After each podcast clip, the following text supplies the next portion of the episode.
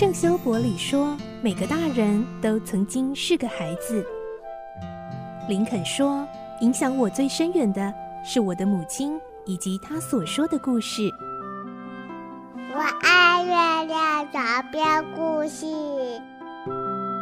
晚安，月亮床边故事。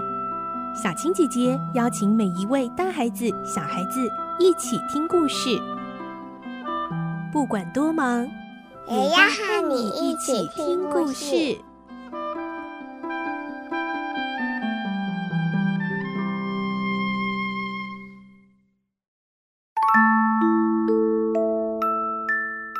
晚安，欢迎你和我们一起听故事。我是小青姐姐，我们继续来听《罗平的大冒险》，今天是第六集。我们会听到维克多再次根据线索仔细思考之后，大胆推测，国防债券很可能还在计程车里。来听今天的故事。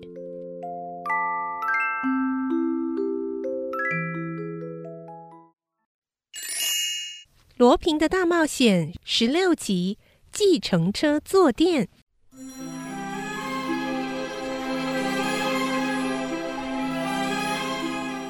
隔天，维克多前往爱丽丝的公寓附近继续调查。爱丽丝的房门前有两名刑警看守。维克多觉得很奇怪，他打开房门，看到摩里昂组长正在找东西。组长，你也来了。摩里昂组长回答：“嗯，我想看看是不是可以找到上次漏掉的东西，但是看起来，呃，好像没什么可能啊。”摩里昂组长边说边擦着沾满灰尘的双手。对了，爱丽丝不是有个女性友人吗？哦，对啊，就是在拉莫纳刑警在爱丽丝的葬礼中见到的那个女人。那个女人很重要，就是因为她。我们才找到俄国贵族亚历山大·巴基列夫公爵夫人。哦，我叫人去找她，大概快来了。一会儿，门外传来有人上楼的声音。诶，好像已经来了。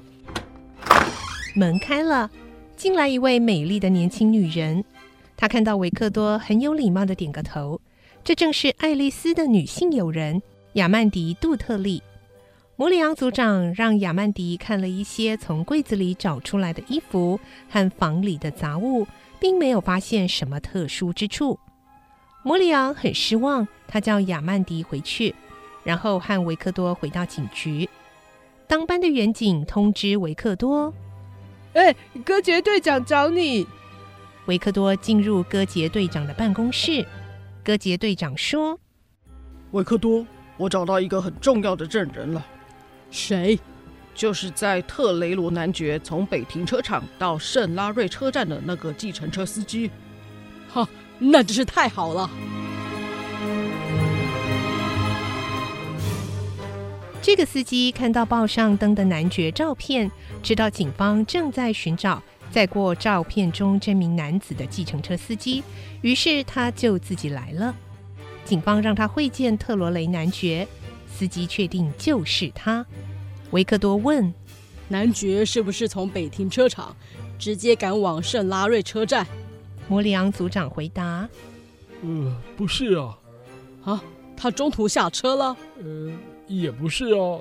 那么，呃，男爵啊，从北停车场先到巴黎市中心的爱德华广场，再到圣拉瑞车站，哎，几乎是绕了一大圈，哎。”我我真搞不懂他为什么要这么做。那司机呢？呃，就在那房间里啊。你曾经说过，只要找到那天在男爵离开北停车场的计程车司机，就可以拿到九十万法郎的国防债券。所以我就让他在那里等着。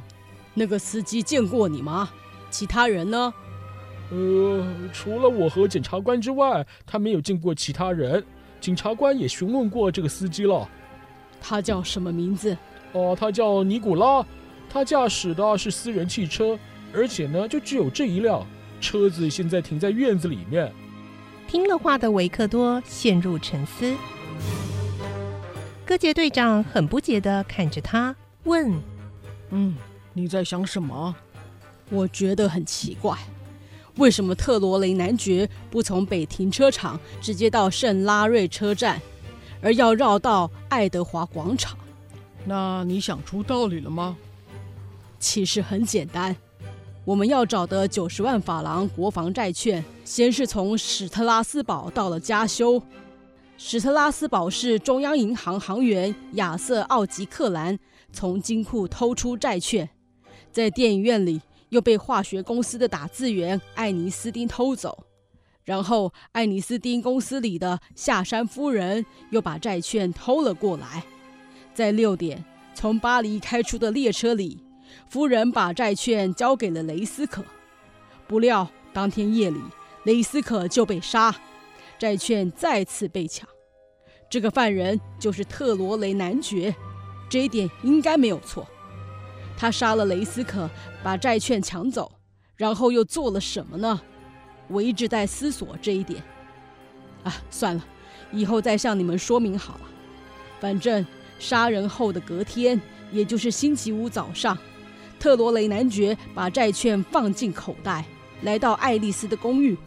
随后，两人提着旅行箱搭车到北停车场。由于时间太早，所以又消磨了一点时间。突然，他又改变想法，不打算走了。至于他为什么改变想法，目前原因不明。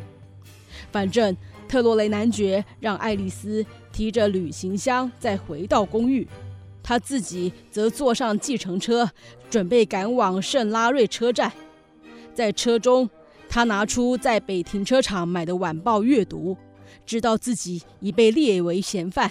他有点紧张了，心想：如果这样坐车到圣拉瑞车站，被驻守在车站的远警抓住，那么。藏在口袋里的国防债券一定会被搜出来，如此一来他就逃不了了。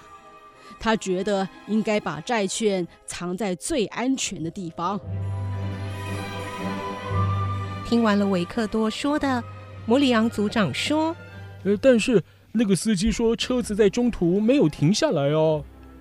他不是到爱德华广场绕了一圈吗？是啊，但是车子没停啊，车子没停。”还是可以藏债券，藏在哪里啊？啊，车子里。哎哎，傻瓜，藏在车子里面，不是一下子就被人发现了吗？藏在坐垫下就不会了。哈，坐垫下，只要坐垫被拿开，不就被发现了吗？这辆车啊是司机自己的，他一定很爱惜，也会小心维护。做完生意回家之后啊，一定会内外都打扫干净，连坐垫也会拿起来擦拭啊。所以他并没有用一般所想的方法藏在坐垫下。好，那他怎么办呢？嗯，他撕开坐垫的缝边，将债券藏入其中，再把它缝起来。哦，呃，这样时间足够吗？就是为了争取时间。他才叫司机绕到爱德华广场，这么一来就有足够的时间了。在一旁的检察官听了，点点头说：“嗯，说的有理。”特罗雷很谨慎，他一定经常随身带有针线，以防万一。小偷多半备有这些东西。他藏好债券后，便若无其事地回到家修。不管我们怎么调查。他只要否认即可，只要他记住车号，事过境迁后再搭乘这辆车取出债券就可以了。嗯，但是是否真的如你所说的呢？要确定我说的有没有错，只要检查车子就明白。车子不是停在院子里吗？是啊，我们到车里看看。检察官对司机尼古拉说。我们准备检查你的汽车，带路吧。